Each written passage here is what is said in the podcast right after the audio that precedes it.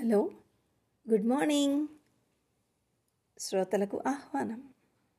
విజయ పలుకు శబ్ద సంచికకు స్వాగతం. గత కొంతకాలంగా మనం అడుగడుగున గుడి ఉంది అనే శీర్షికతో అపురూప దేవాలయాలను పరిచయం చేసుకుంటూ వస్తున్నాం.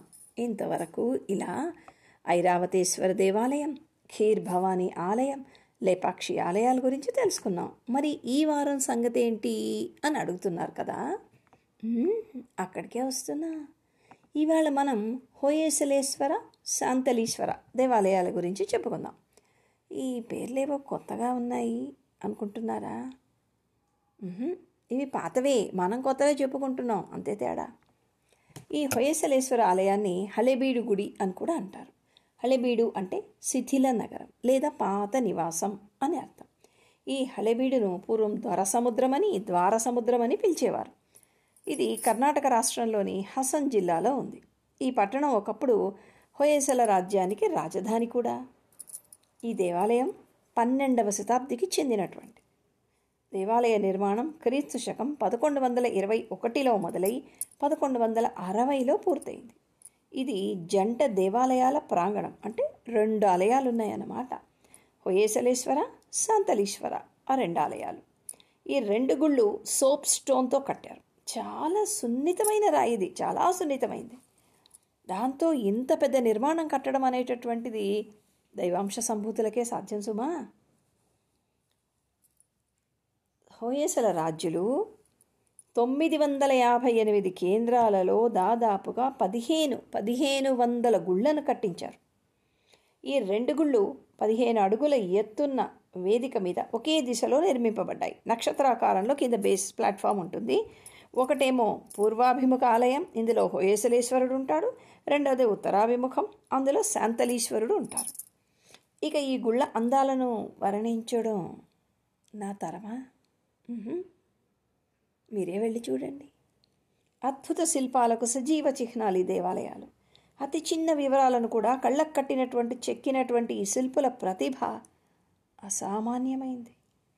దక్షిణ భారతదేశంలోని పన్నెండవ శతాబ్దపు సాంఘిక కళా జీవన సౌందర్యం గుళ్ళోని ప్రతి ప్రతి అణువులోనూ కనిపిస్తుంది. బయటి గోడల మీద వరుసగా బోలుడు శిల్పాలున్నాయి.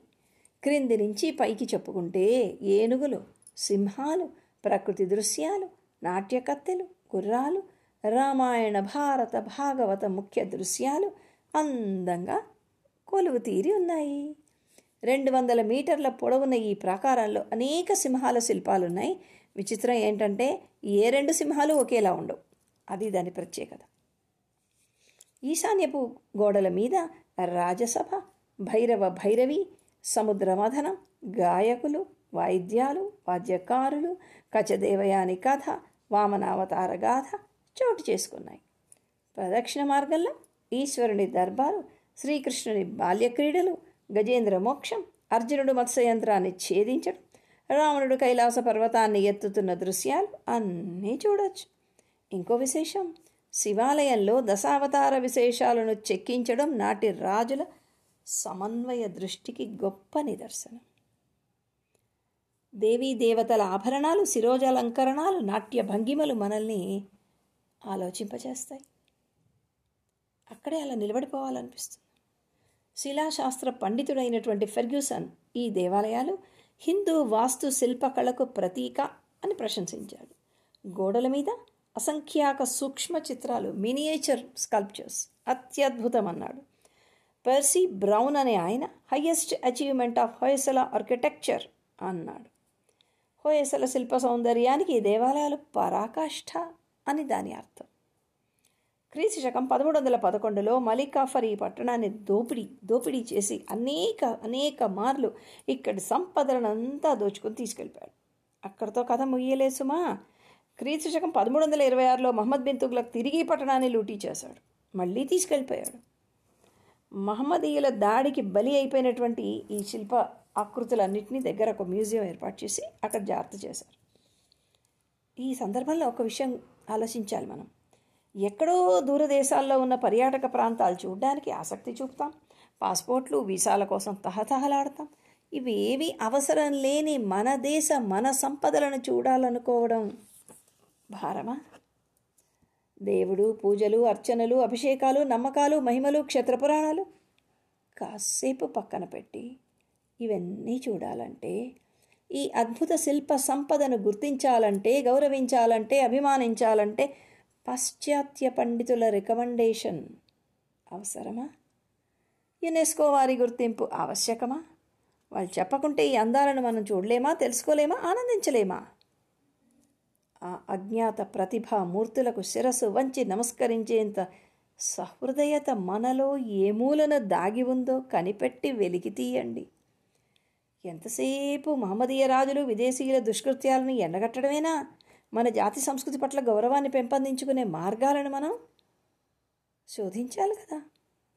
తెలుసుకుని వెళ్ళి చూసి ఆనందించి అక్కడితో ఆగక భవిష్యత్ తరాలకు అందించే చిన్నపాటి శ్రద్ధ కూడా మనలో లోపిస్తోందా? ఆలోచించండి. మరోసారి విహారయాత్రలకు ప్రణాళికలు వేసేటప్పుడు దేశీయ సంపదలను తప్పక అందులో చేర్చండి. రాబోయే తరాలకు వాటిని పరిచయం చేయడం మరవకండి. అది మన సామాజిక బాధ్యత. చూస్తారు కదా? హోయేసలేశ్వర శాంతలీశ్వర దేవాలయాలు. మరో అద్భుత సౌందర్యం గురించి తెలుసుకోవడానికి ఓ వారం దాకా ఆగాలి మరి. వచ్చే వారం మరో అందమైన దేవాలయాన్ని పరిచయం చేసుకుందాం అంతవరకు. సెలవా మరి మీ విజయ కందాళ